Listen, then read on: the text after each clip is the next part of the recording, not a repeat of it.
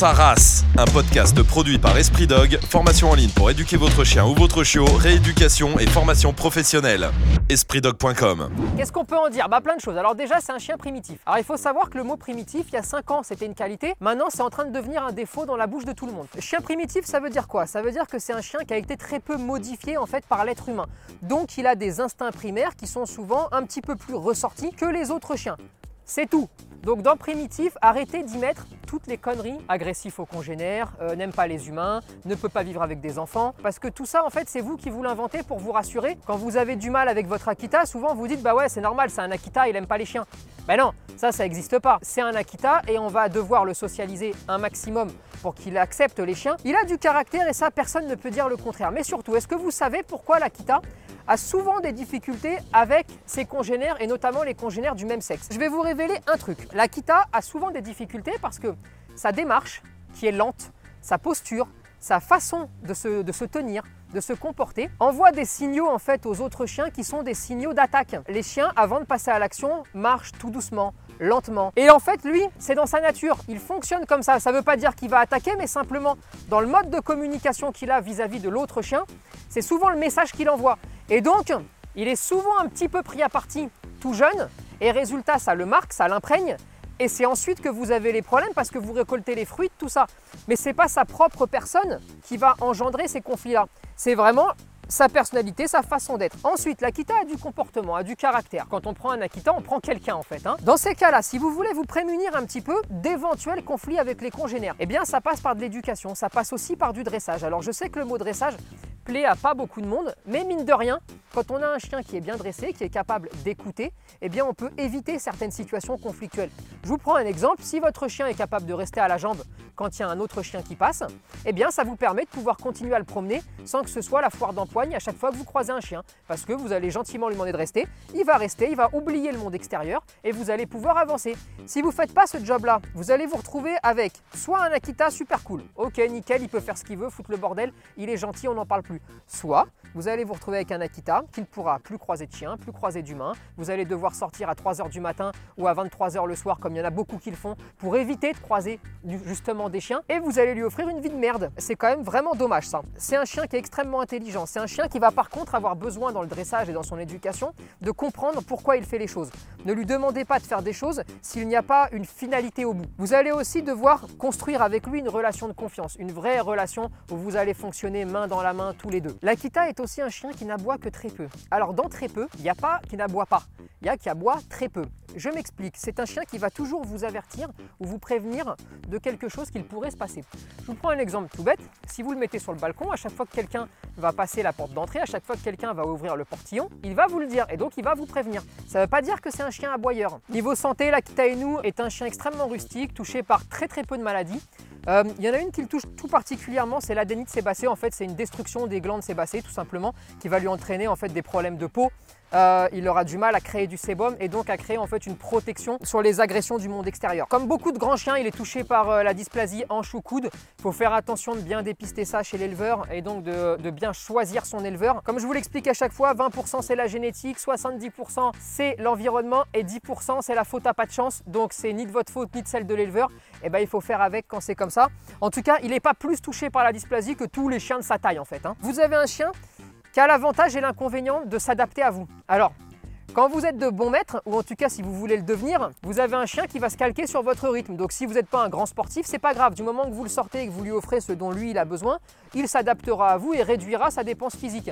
En revanche, si vous êtes très sportif, il va aussi pouvoir vous accompagner dans toutes vos aventures, si ce n'est qu'il faudra faire attention à son développement et pas commencer trop jeune les sports trop intenses. L'inconvénient qu'il a, et ça c'est un, un, vrai problème, c'est que si vous n'êtes pas de bon maître et que lui s'adapte à vous, si vous ne le sortez pas, bah, il ne sort pas et il ne va pas vous prendre la tête, sauf que eh ben, il va prendre du poids. Et l'obésité commence à toucher de plus en plus l'Akita.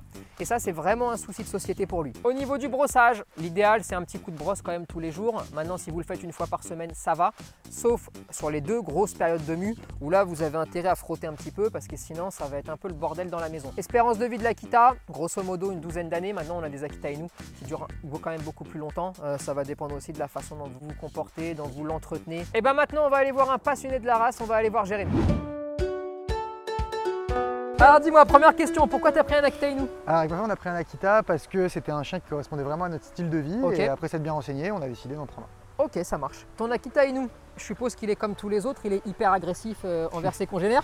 Alors c'est un peu un mythe que l'Akita est agressif, c'est plutôt un, un gros pépère euh, qui, aime bien, qui aime bien faire la sieste, on va dire. Et puis non, c'est euh, c'est comme tous les chiens, ça va dépendre de l'éducation. C'est un chien qui est... euh, Enfin, en tout cas, le nôtre, il est vraiment ultra sociable et euh, il va aller voir tous les chiens, il va aller voir tous les humains, il, a- il adore jouer. Après, bien sûr, il y a certains mâles euh, avec qui ça va plutôt mal se passer. Comme, la, lui, c'est un mâle. comme euh, beaucoup de chiens. hein, exactement comme des beaucoup de chiens. entre mâles. hein. Mais, euh, mais la plupart des chiens, ça se passe vraiment bien et euh, il, est vraiment, il est vraiment très sociable avec les gens. On dit souvent que l'Akita est un chien qu'on ne peut jamais détacher. J'aimerais bien, moi, que tu leur dises à quel point tu n'as pas travaillé et donc tu te retrouves dans l'obligation de mettre une longe, mais c'est pas une fatalité. Bon alors mon, mon chien n'a pas du tout de rappel, ça c'est, clair. Euh, donc voilà, maintenant je ne l'ai pas vraiment travaillé. Je connais des gens qui ont, un- qui ont des Akita qui ont, qui ont des rappels, Bien ils sûr. sont arrivés. Pour moi, ce qui est vraiment intéressant, c'est surtout de jamais mentir aux gens. Mhm. Et je trouve ça vachement bien en fait d'avoir quelqu'un euh, qui te dit euh, j'ai pas de rappel Mhm. parce que j'ai pas bossé.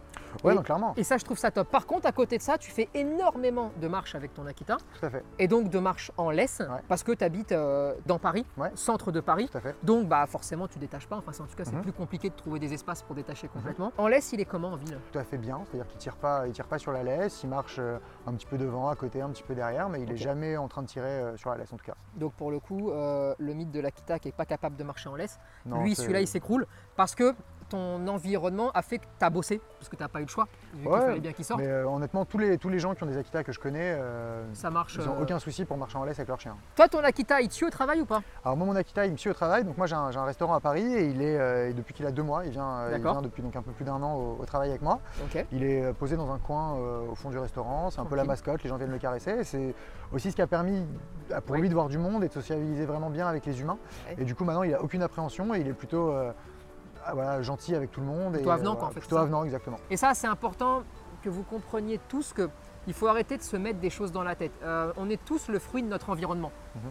Après, il y a des disparités, il y a des petites différences, il y a des chiens qui ont des tempéraments un petit peu différents, mais c'est vous qui construisez votre chien aussi. hein. Et le fait simplement de vivre, c'est déjà pour moi la chose essentielle quand on a un chien, c'est de ne pas se mettre de frein alors qu'on n'a pas encore les emmerdes, qu'on se les ait déjà inventés.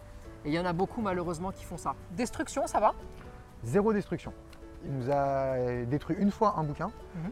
On lui a dit non, il a compris, il nous l'a rendu. Et euh, il s'est- il s'est jamais passé, il peut rester seul des heures à la maison, il n'y a aucun problème, il détruira rien, il va, il va, faire, dor- il va dormir. quoi. Ok, très bien. Tu le balades combien de temps, toi, ton chien? Sur une Euh, journée? sur une journée, je vais le balader une heure et demie, deux heures. Si tu devais lui trouver euh, trois qualités à l'Akita, ce serait quoi? Alors l'intelligence, donc c'est un chien qui va capter très vite ce qu'on attend de lui. Ouais. Euh, et inversement, il faut que nous on capte très vite aussi ce que lui attend de nous. Attends, ouais, bah Voilà, ouais. Donc ça va, ça va dans les deux sens. L'affection, c'est un chien qui euh, peut paraître un peu distant parce qu'il va pas venir demander des câlins tout le temps, il va pas être collé à nous, mais il a toujours un œil sur nous, il est toujours, on va, on va aller se mettre à l'extérieur, il va venir à l'extérieur, on va venir mettre à l'intérieur, il va nous suivre à l'intérieur. Il a toujours un œil vers nous. Et en dernier, c'est un très bon chien de garde qui dort sur une oreille.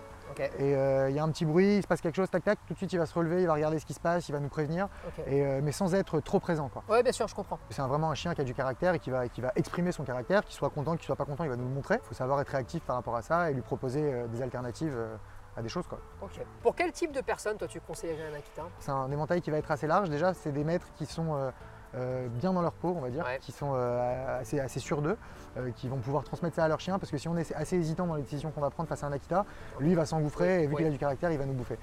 Après, il faut pouvoir le tenir physiquement, c'est quand même un chien qui fait un minimum de 30 kg. Et après, voilà, juste des chi- des- un maître qui a envie d'être proche de son chien et, et qui est passionné. Je pense qu'une personne jeune comme une personne âgée peut avoir un Akita du moment sûr. Qu'elle est stricte dans ce qu'elle dans ce qu'elle fait et qu'elle ne va pas varier dans son éducation. un C'est la clarté, en fait. hein. Exactement. Une fois qu'on est clair, il n'y a, plus de- Exactement. y a plus de problème. Moi, c'est mon premier chien. Ouais. Euh, jamais eu de chien avant. Ma femme, elle a jamais eu de chien avant. Elle avait les mêmes limites, un peu peur des chiens. D'accord Euh, donc, on a, on a pris euh, notre Akita et euh, voilà, on a juste été nous-mêmes et on a essayé d'être clair dans ce qu'on voulait. T'as Mhm. pas le droit d'entrer dans cette pièce. Là, t'as le droit. Ça, c'est chez toi. Là, tu fais ce que tu Ouais. veux. Là, c'est non. Et voilà, en quelques semaines, il a pris, il a pris Ça le pli et voilà, il s'est, il s'est, il s'est mis un peu dans, dans la famille. quoi. Moi, je te le dis franchement, je pense que tu n'auras jamais de problème. Mhm. Pour une bonne et simple raison, c'est que tu considères ton Akita comme un chien, Mhm. donc avec quatre pattes et une tête, Mhm. et non pas comme un lion ou comme un truc un peu sorti euh, Non, de la tout. jungle. Et, et en fait, tu vis intelligemment, normalement. Il faut quand même qu'on reprenne pour les gens. Euh, incontrôlable, peu docile, euh, demande une éducation extrêmement stricte, extrêmement ferme, euh, pas adapté à tout le monde, surtout pas un chien pour un premier chien, euh, dangereux vis-à-vis de ses congénères, euh, plutôt dangereux vis-à-vis des humains. Enfin bref, La, la liste est quand même assez longue, Mhm. donc on est bien d'accord pour dire que tout ce qui se raconte, c'est des conneries. C'est en grosse partie des conneries, on va dire. Eh ben écoute, ça a été un plaisir en tout cas. Euh, T'as un chien magnifique. Bah, c'est gentil, Euh, merci beaucoup. Continue à t'éclater avec lui surtout, hein, J'espère. parce que ça fait plaisir. Et puis bah, je te dis à la prochaine. Bah, merci beaucoup.